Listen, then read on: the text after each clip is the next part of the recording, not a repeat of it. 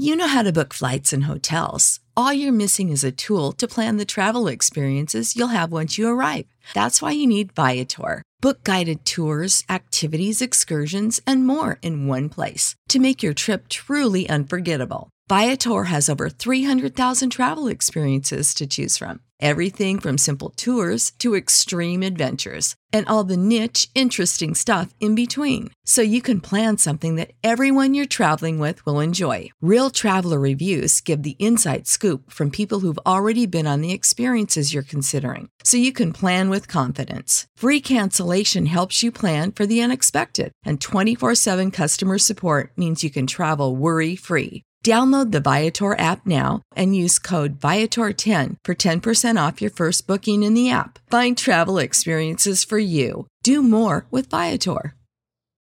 Without the ones like you, who work tirelessly to keep things running, everything would suddenly stop. Hospitals, factories, schools, and power plants, they all depend on you. No matter the weather, emergency, or time of day, you're the ones who get it done. At Grainger, we're here for you with professional grade industrial supplies. Count on real time product availability and fast delivery. Call clickgrainger.com or just stop by. Grainger for the ones who get it done.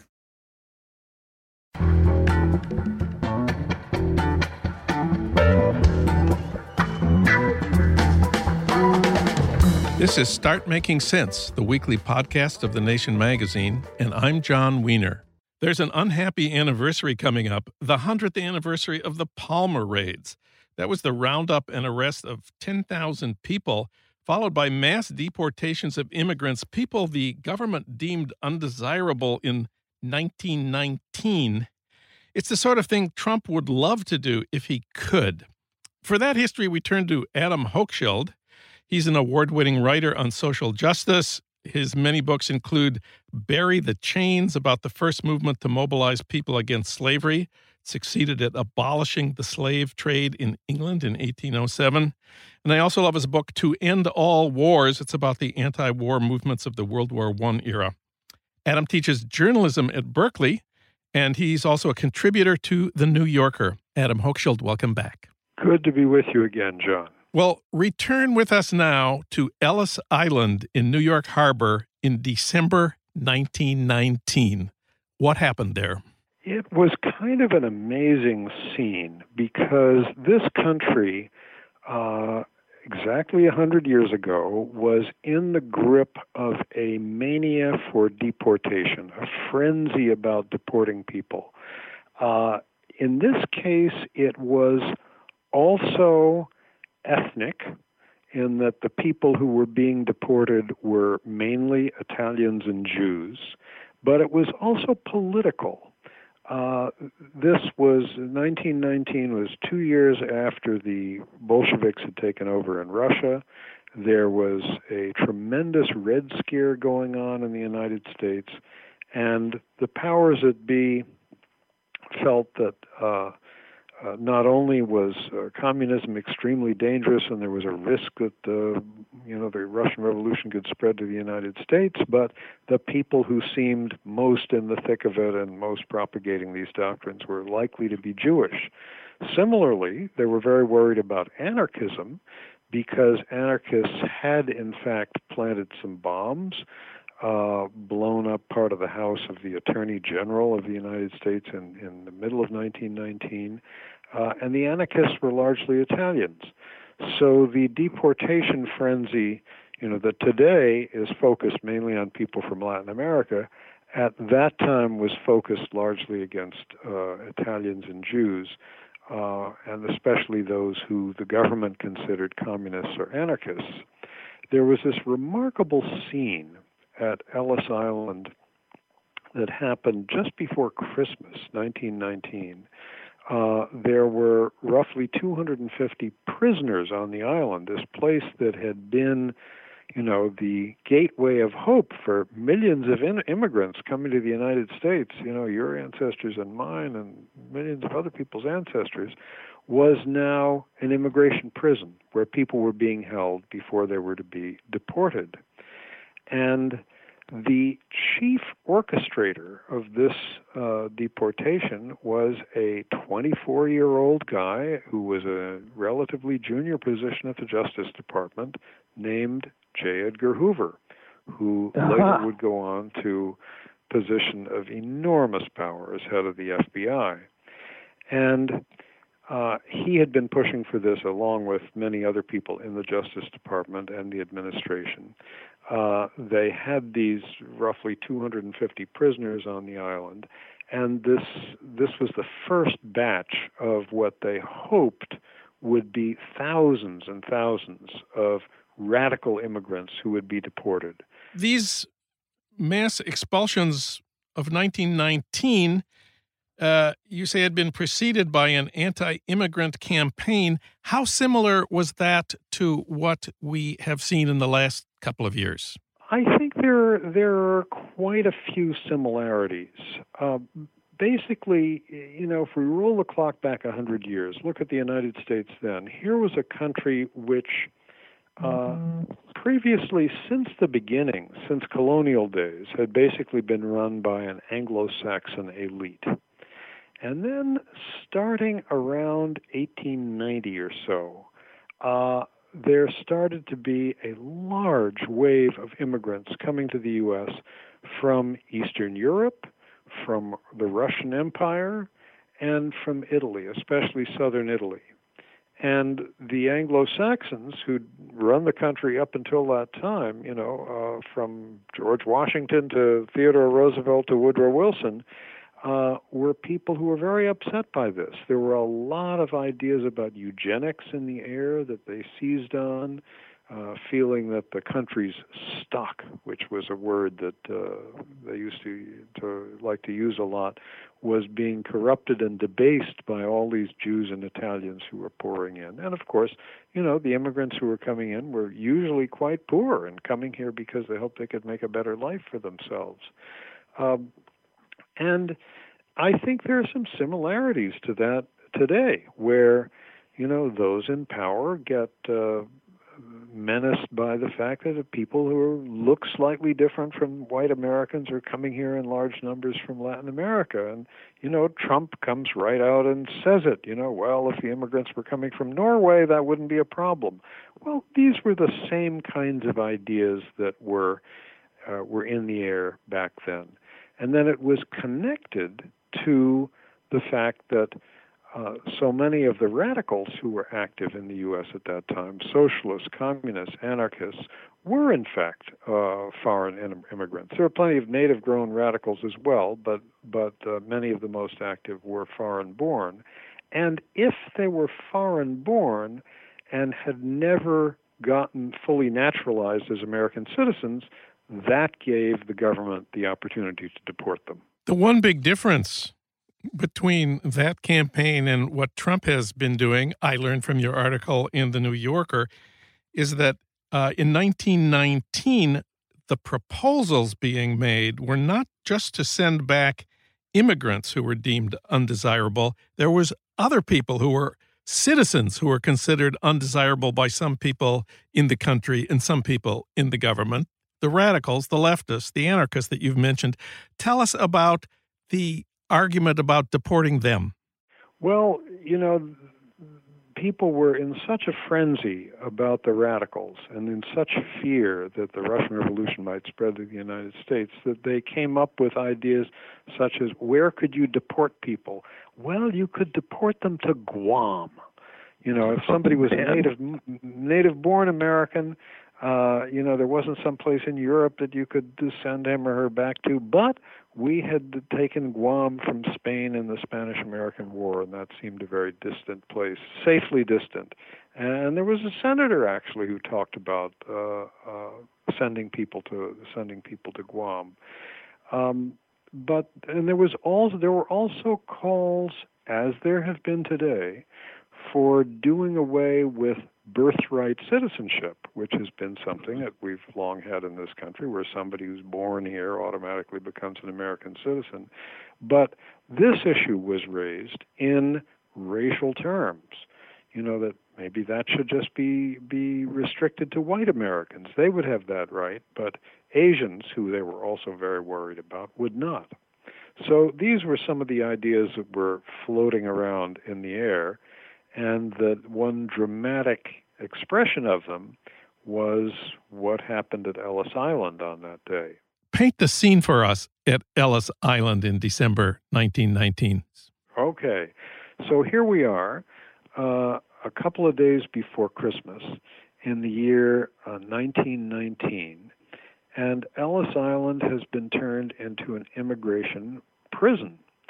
Uh, the 249 people there, uh, among whom the most notable are the anarchist and feminist firebrand Emma Goldman and her longtime collaborator and sometime lover, Alexander Berkman.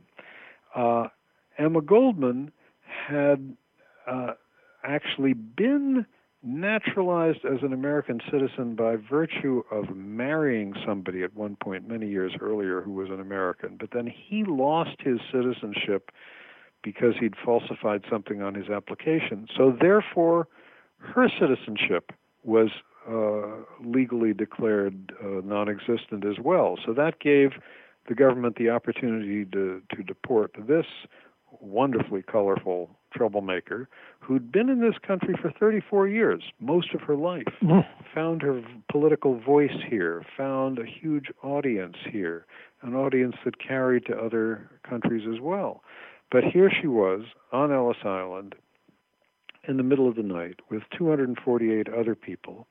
And this deportation, this mass deportation, was considered so important by the government that J. Edgar Hoover led a delegation including the head of the Bureau of Investigation, a predecessor of the FBI, and several members of Congress to Ellis Island in the middle of the night so that they could see these prisoners being loaded onto a barge pushed by a tugboat that was going to take them from Ellis Island to uh, Brooklyn, where the ship on which they were to be deported was docked.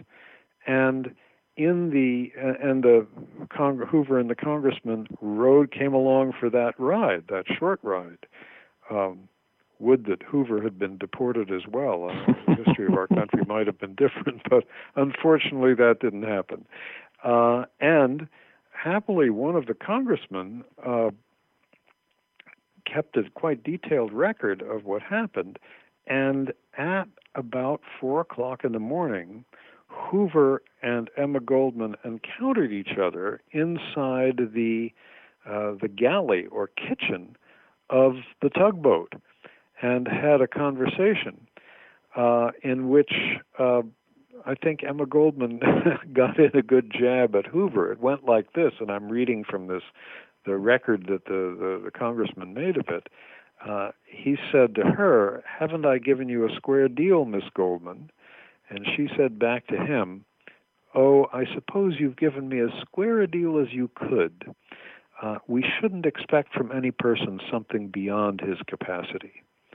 So here's this strange conversation happening between one of the most uh, colorful and influential American radicals ever and the man who would go on to become the uh, 20th century's most uh, uh, extreme red hunter in the United States, happening in the kitchen of a tugboat uh, in the middle of the night, steaming across New York Harbor. Very strange. So there were 10,000 people were arrested in the Palmer raids. More than 6,000 deportation cases were uh, prepared by J. Edgar Hoover's forces but only a few hundred people were ever deported. Why was the number so low? What happened? Well, there was a remarkable and uh, sadly very unknown uh, hero involved. Here's what happened: the the Palmer raids, as they're known, happened in uh, several waves, the two biggest of which were on November 7th, 1919, this pointedly the, the second anniversary of the, the Bolshevik seizure of power in Russia, and then again uh, in early January of 1920. And these raids netted, netted an estimated total of 10,000 people. the government was deliberately targeting radicals whom they believed not to be U.S. citizens and who could therefore be deported. And so they prepared deportation warrants and cases uh, against the, the great majority of these folks. But there was a curious legal wrinkle, which was that although it was the Justice Department that had the power to mobilize its squads of agents to go out and arrest large numbers of people and often uh, rough them up quite badly in the process. Uh, immigra- uh, deportations fell under the authority of the Immigration Bureau, which was part of the Department of Labor. At this time, uh, and we're now talking early 1920, the Secretary of Labor was on sick leave. Uh, the second in command of the Labor Department, who would normally take over in his absence, resigned suddenly to uh, run for Congress. And that meant the third ranking person in the Labor Department, the Assistant Secretary of Labor, was now acting Secretary of Labor with the authority over deportations. And this was a guy then 70 years old named Louis F. Post.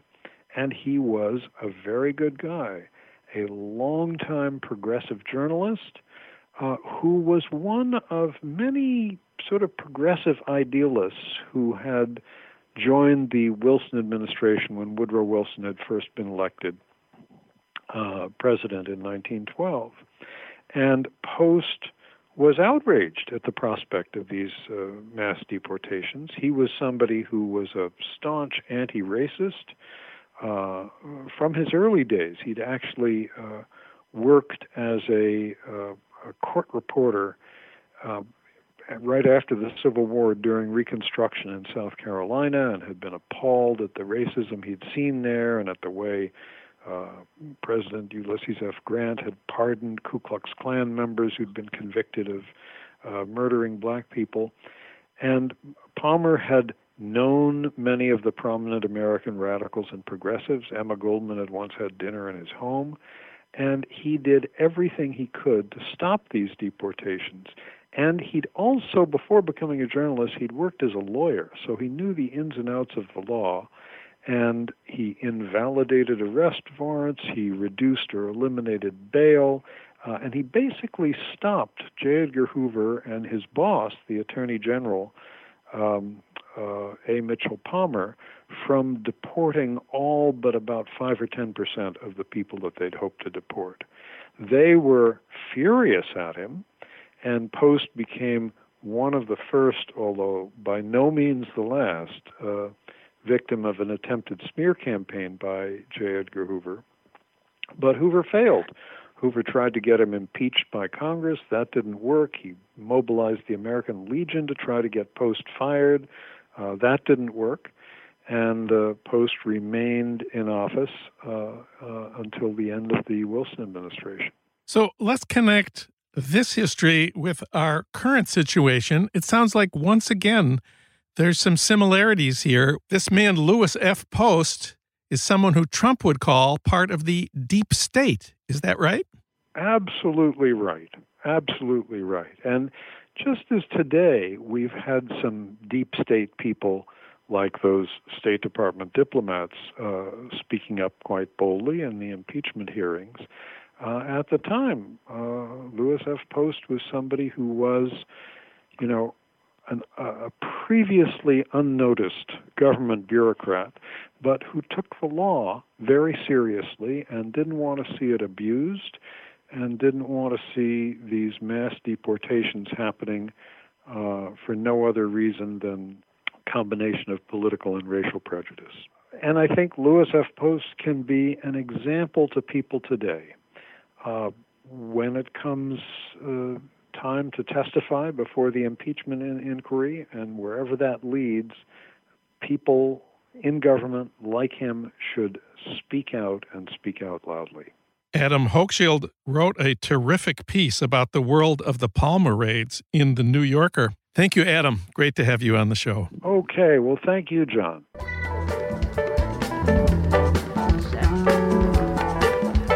You've been listening to Start Making Sense, the weekly podcast of The Nation magazine.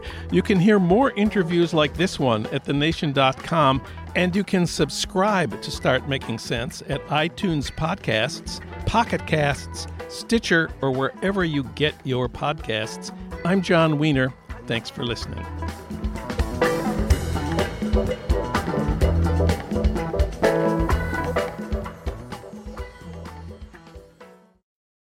For the ones who work hard to ensure their crew can always go the extra mile, and the ones who get in early so everyone can go home on time, there's Grainger, offering professional grade supplies backed by product experts so you can quickly and easily find what you need. Plus, you can count on access to a committed team ready to go the extra mile for you. Call, clickgrainger.com, or just stop by. Grainger, for the ones who get it done.